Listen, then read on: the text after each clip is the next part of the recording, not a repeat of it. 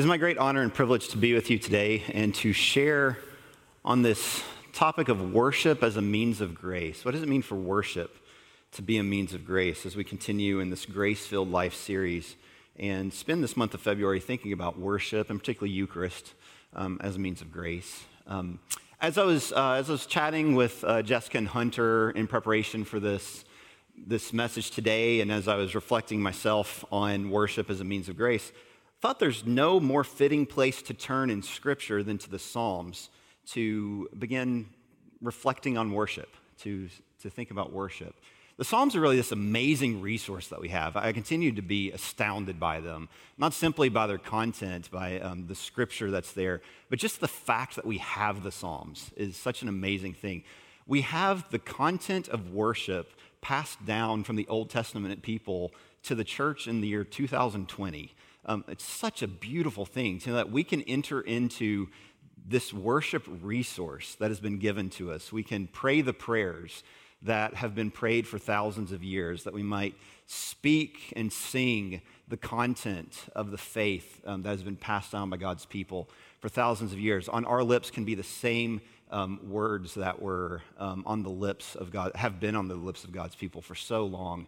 Just a beautiful thing. And we can look to the Psalms and know that this is the material of worship. This has been handed down to us. This is the content of worship. And from the Psalms, we can actually learn about worship then. Um, we can learn how did the people of God worship in ancient times. Um, what uh, was the content of their worship? What did they focus on? What did they say? Um, how did they approach God? And then um, we can also just work, uh, learn about worship itself. And that's what I want to do today by turning to Psalm 84.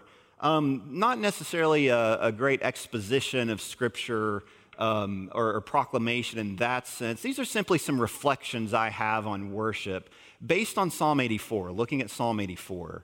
Um, some things that stand out to me, and there's a whole lot with worship. You know, you ask the question, what is worship? And it's a hard word to define succinctly because there's so much we can say.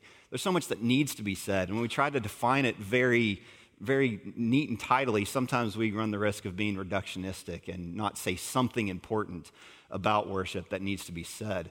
But I do hope that today, with these reflections, we can unpack five principles in particular about worship that, that provide a starting point for us and help us begin to think about worship and to reflect on worship. So let's look at Psalm 84 and think about worship for, um, for just a little bit this morning based on um, what we can draw out of Psalm 84. I want to spend uh, the, the first part, uh, a good chunk actually, of this morning looking at these first two verses in particular. We'll look at some other parts of the psalm, but I really want to hang on these first two verses for a little bit. So here's how we hear Psalm 84 open How lovely is your tabernacle, O Lord of hosts! My soul longs, yes, even faints for the courts of the Lord. My heart and my flesh cry out for the living God. Now, you might have noticed on the screen um, when the scripture passage was being read, it showed the translation that we're using. Um, I uh, requested that we use the New King James Version this morning, specifically because I wanted to highlight this word tabernacle. This is probably a familiar psalm to us. Um, we've sung it, um, it's been set to all kinds of musical settings. Um, and a lot of times when we sing it, we, we hear the language, How lovely is your dwelling place, O Lord God Almighty. Um, and that, that's fine. There's nothing wrong with that. But I really like this language of tabernacle. How lovely is your tabernacle, O Lord of hosts. And the reason I like the word tabernacle there is because it reminds, it, it brings us into the Old Testament. Um, it, it helps us enter into the context of this psalm. And uh, one of the things that we need to do when we read the Psalms, I real, really read scripture in general, but uh, something I like to do with the Psalms is it, it requires us, or, or, we should at least, um, stretch ourselves to use our imaginations some. Um, we, uh, we use our intellect, we use our emotion. You know, there's a lot of things we can bring to scripture, but I, I think there's something important about using our imaginations as well. And so, using our imagination with Psalm 84 for just a moment, I want us to picture this scene think about the psalmist. We'll call him David. Um, say, um, David, you know, just drawing that out of the hat, you know. Um, so, so David, David is sitting here and he's near this tabernacle, right? This is what I like to imagine as, as, as, as he's writing the psalm. He was maybe sitting one afternoon, um, sitting near the tabernacle, um, just enjoying being outside and, and, uh, and reflecting and contemplating. And our, uh, our psalmist named David, he tended to like to write things in lyrical reflections. And he's sitting there and looking at the tabernacle, and he's just overwhelmed by it. He's overwhelmed by the scene. He's overwhelmed looking at this place. And he's overwhelmed by knowing that this is the place where God dwells. This is the place where we can encounter the presence of God. And so he looks at the tabernacle and he says, Oh, how lovely is your tabernacle, O God of hosts. How lovely is this place that you have set up among us. Because we know what the tabernacle is, right? The tabernacle was the place set up where God's people could come meet with him as they originally, as they wandered in the desert. As they were nomadic people, God said, You're going to dwell in tents, and I'm going to dwell in a tent with you. You're going to set aside a place um, that's going to be special, it's going to be sacred, and you're going to do certain things to set this up, but it's going to be a place among you where you know my presence is there you know my presence dwells with you. You can be assured, I am with you. I'm going to have a tent with you as you wander in the desert. And so the tabernacle, it's a place where God would dwell among his people. And David, looking at this tabernacle, says, How lovely is it that you have a tabernacle? How lovely it is that you're with, with us. How lovely is your dwelling place? How lovely is your tabernacle, O Lord of hosts? Just a beautiful thing to see that, to know and be assured God is with us. God's presence is among us. Now, there, of course, um, our, our friend David, maybe he wrote another psalm. And maybe in that psalm he says, Where can I go from your presence? Where can I go to escape from you? If I go to the highest heights, you are there. If I go to the deepest depths, you are there. No matter where I go, you are there, God. Now, David knows that. He's, he's assured of that. He says, Yes, the whole earth is filled with the glory of the Lord the whole earth, anywhere on this earth, we can encounter the presence of God.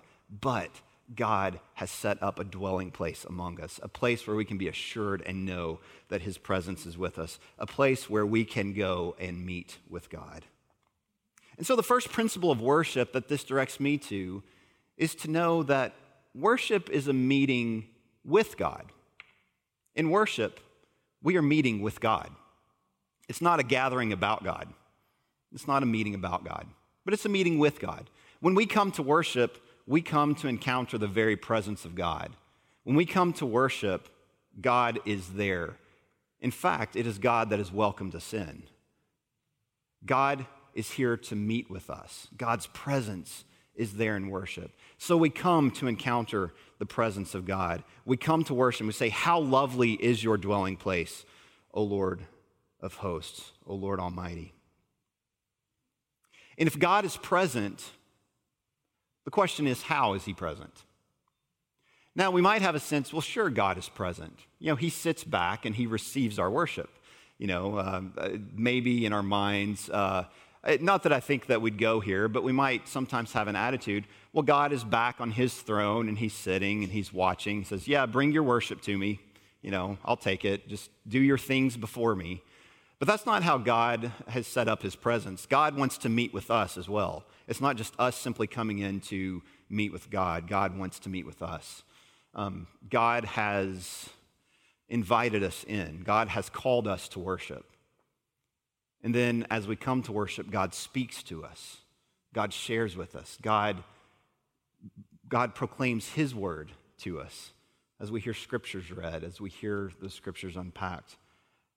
God then invites us to a table. God invites us to receive what He wants to give to us then. And what is it that He wants to give to us? His grace, His own empowerment, His very self.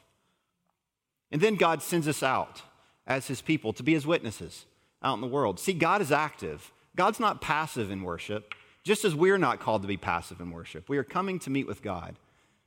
And in the same way, God is meeting with us and God is active. We can't conjure God's presence, and we also don't conjure God's activity. God is acting before us. God is calling us in. God is moving first. Which then leads me to the second principle of worship that we might understand.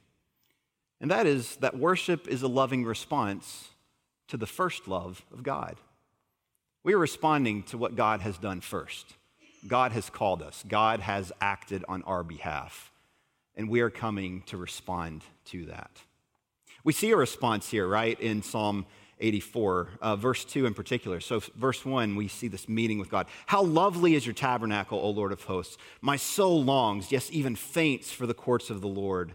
My heart and my flesh cry out for the living God.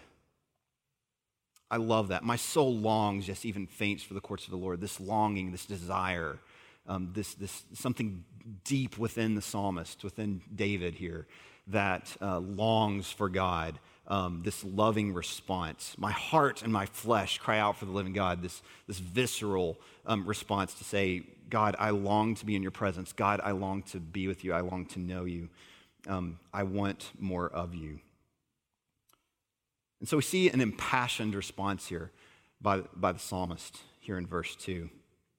It's because of God's first activity towards humanity, towards his people, God's saving actions on our behalf what God has done to show his love to us, to reveal his love to us, what God has done within our own lives, the testimonies that we share, the ways that we can say, God has acted, God has made himself known to me, and now I come to God in a loving response to the first love that he has shown me. Alexander Schmemann, in his book For the Life of the World, reminds us that we are more than human beings. Human beings are creatures that just do things. He says we're more than human beings. He says we are homo adorans. We are humans that have desire. We are desiring beings. Um, and he says we know this from the very first moments of our life. Um, as soon as we are outside of the womb, we feel a physical drive towards hunger we have a desire for food. We have a desire to be satiated. We have a desire to be filled. And the fact that we feel hunger is, um, is proof of that. And it's also proof that we cannot fill ourselves, that we are not self sufficient. We need something external to us. And he says if that's true in a physical way, if that's true through something as, as simple and as basic as food and hunger, how much more true is it spiritually? First of all, we are hungering beings, we are desiring beings, and we seek satisfaction. This reminds me of Augustine as well. Our souls are restless. We are restless until we find our rest in you. That we cannot find satisfaction, we cannot find our desires filled except for God alone. As Augustine would say, because God alone is eternal, therefore, God alone can eternally satisfy. And so the fact that we feel desire is proof that we need things external to ourselves to fill us, to satiate us, and to keep us going. And so when we come to worship, we come with a desire for God. And the question is where is our desire directed, and how are we seeking to satiate that desire?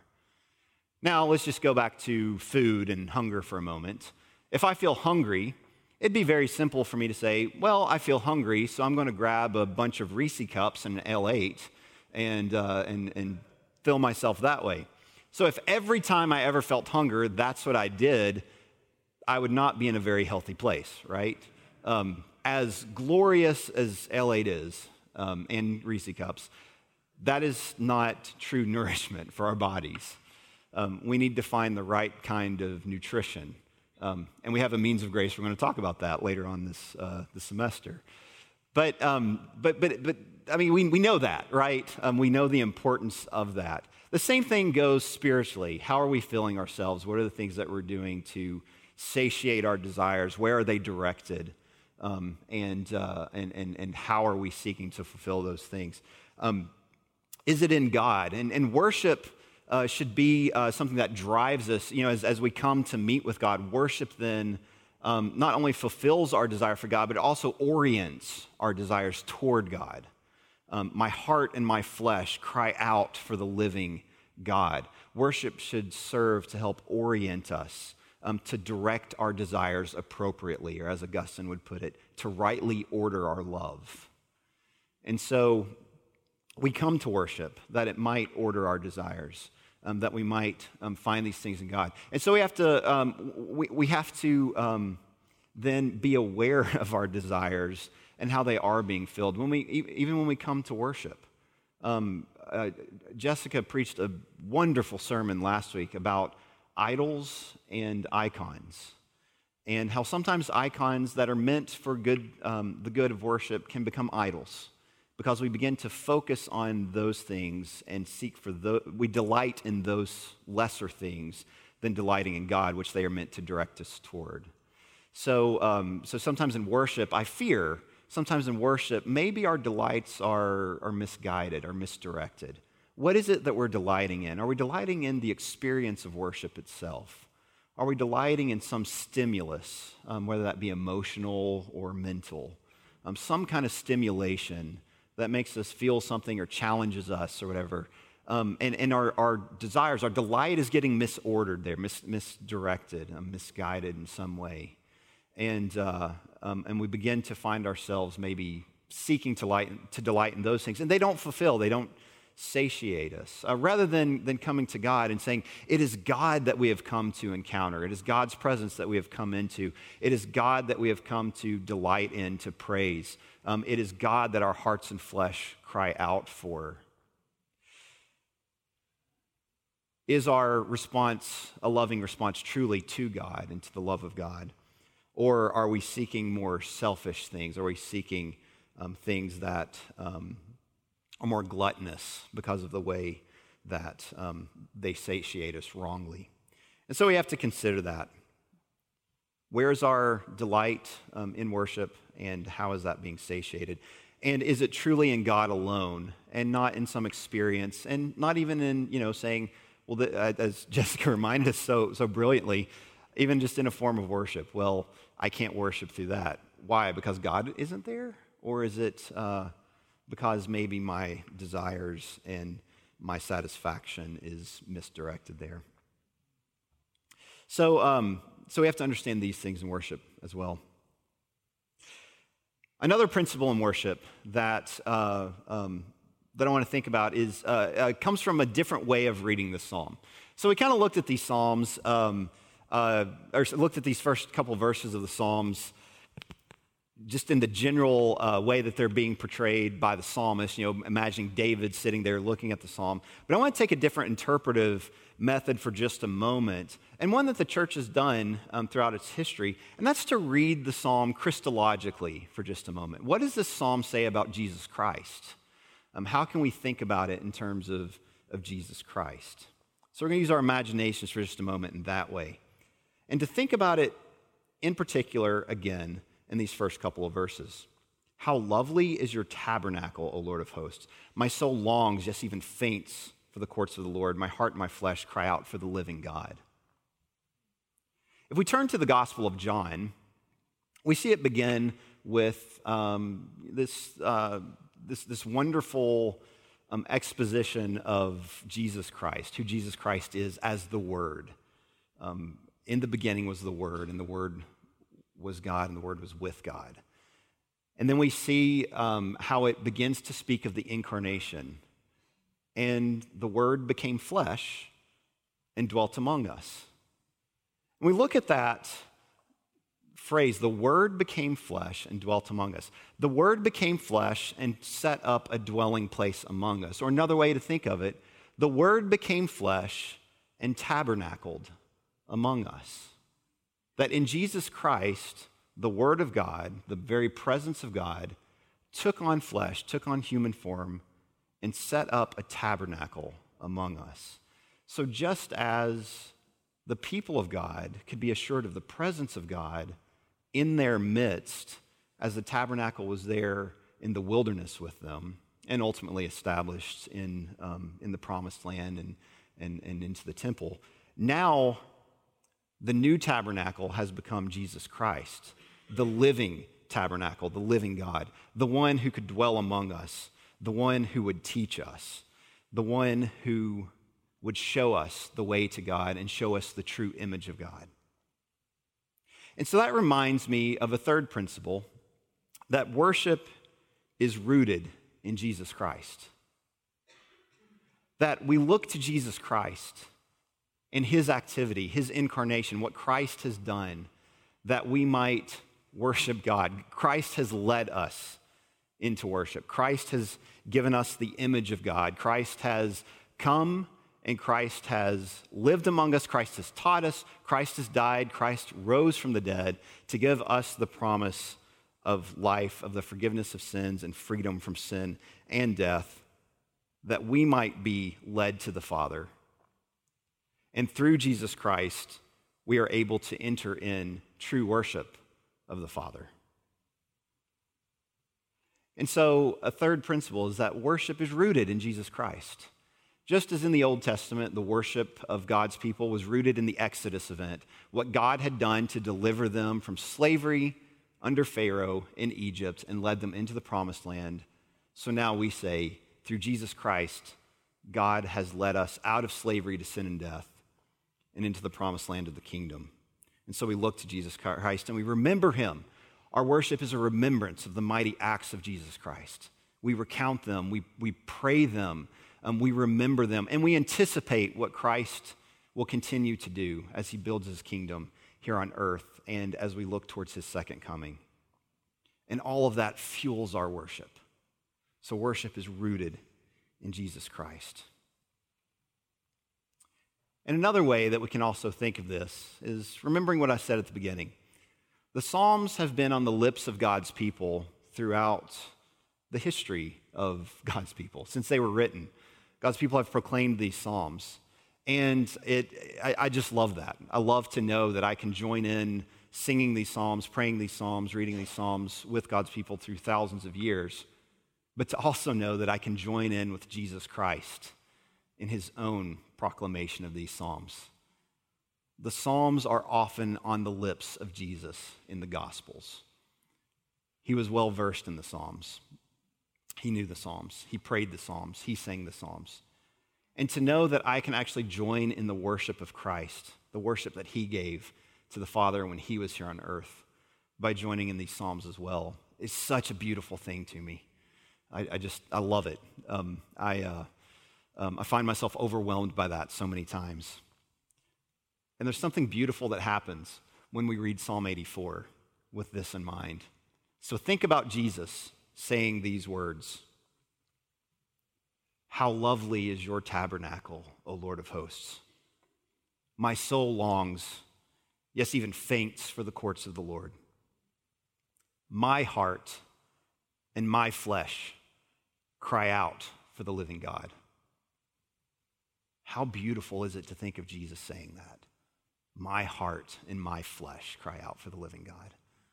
For his Father, the one who was one with the Father, but did not consider equality with God something to be grasped, but humbled himself into human form, took on the likeness of humans, took on flesh, has a beating heart, and would know what it's like to desire and to long to be with his Father, to be in the presence of his Father, to be in the presence of God Almighty. And we know this is true, right? We have testimonies from, from Scripture about this. Joseph and Mary, um, you know, come to the temple to worship, and then as they're on their way home, they say, "Uh oh, we just lost the Son of God." Um, kind of a big responsibility there, um, but they uh, you know, where's Jesus? Um, what's happening? So they, they, they're going frantic looking for him. Where, where, did you see him last? I don't know. Where did you see him last? And they, they backtrack and they make their way to the temple, and Jesus is there, right? Um, he says, Where do you think I'd be? What do you think I'd be doing? I'd be about my Father's work, and I'd be in the place where my Father is. Why? Because my heart and my flesh cry out for the living God. So we can join Jesus in that. So, a fourth principle that comes to me um, dwelling on that is simply that worship reveals the beauty of the gospel, who Jesus is, begins to show the beauty of Jesus Christ, the beauty of the incarnation, the goodness of the incarnation. We get focused a lot on the importance of truth and uh, the quest for truth and the, um, the fight for truth um, in our culture. And that's an important thing. In no means um, am I trying to downplay that. But sometimes what gets lost in that is also beauty and goodness. And when we seek the truth of God, sometimes we forget. And when we proclaim the truth of God, sometimes we forget that we're also to, um, to proclaim the beauty of God and the goodness of God. And honestly, I think a world out there is, uh, is, is, possibly getting a little bit tired of our arguments over truth, and, uh, and, and they're desperate to know that God is good and God is beautiful as well. And so when we come to worship, by no means do we compromise on the truth. By no means do we, uh, do we downplay the truth. By no means um, do, we, uh, do we not focus on truth. But we also allow worship to reveal the beauty of who God is, the beauty of who Jesus is. Worship should be beautiful. Worship should display the beauty and the glory of God. And worship should help us know that God is good and God loves us. Which brings us to the final point that I, I want to uh, look at here. And that is the whole point of what we're focused on this month. Worship is a means of grace. So, as we look at Psalm 84, these final verses here. For a day in your courts is better than a thousand. This is verse 10 if you're following along. For a day in your courts is better than a thousand. I would rather be a doorkeeper in the house of my God than dwell in the tents of wickedness. I would rather be with God. It doesn't matter where else I could be. I would rather be in the presence of God. For the Lord God is a sun and shield. And here's the promise that we have the Lord will give grace and glory. No good thing will he withhold from those who walk uprightly. O Lord of hosts, blessed is the one who trusts in you. The Lord will give grace and glory. When we come to worship, it serves as a means of grace. God is imparting his grace to us, God is offering grace. We come to meet with God, we come into the very presence of God, the one who loves us, and we desire him. And God promises us grace. Now we have to understand grace, right? We talk a lot about grace. But what is grace? Sometimes we tend to focus on grace in ways that, you know, Dietrich Bonhoeffer would call cheap grace. That'd be simply maybe overlooking the wrong things we have done. Oh, that's grace. God's not holding things against us. God's not, um, you know, uh, imparting all of this punishment upon us that we deserve because of our guilt. Now, there's an aspect of grace there, yes. Um, uh, that is important. God, um, God has offered grace and mercy to us in many ways. But grace is more than God simply overlooking the wrongs that we have done. But grace is also the empowerment that God gives us to live Christ like lives. It's the transformation that God is doing within us. Grace is the ways that God gives of his very self to us so that we might be empowered and we might go forth as God's people. So we come to worship, and it serves as a means of grace because in worship, if you haven't noticed, we actually encounter most of the means of grace that we have been talking about. We come and we offer prayer together. In fact, all of worship can be seen as a prayer that we are offering to God and, in our encounter with God. We're engaging in prayer. The scriptures are proclaimed, the scriptures are open to us. We hear the word of God. God is speaking, God is, is communicating to us through that. We come to the table, to the Eucharist, and we come empty handed. We come to receive what God has for us, that we, that we might take on Jesus Christ. We might be filled with Jesus Christ, as Mara so beautifully spoke of in her, her testimony in that video, um, that we are nourished by God um, through Jesus Christ, and we are filled that we might go forth to live as God's people. We come in community, we come gathered with one another that uh, we know that we are part of a church, to strengthen one another, to encourage one another, and to go forth together in um, representing God, uh, representing Christ as his body here on earth. So we come to receive the means of grace in worship, and in that, worship serves as a means of grace for us. So we come to this month and we focus on worship as a means of grace. We invite you to come before God, to come to worship with an expectancy that God is present. God is here. God wants to meet with you. God has called you into his presence. God wants to speak to you. God has invited you to a table where he desires to nourish you, to satiate you in every way, so that God might send you forth to be his witnesses, empowered by his grace, empowered by his spirit, all to the glory of God the Father. Let us pray.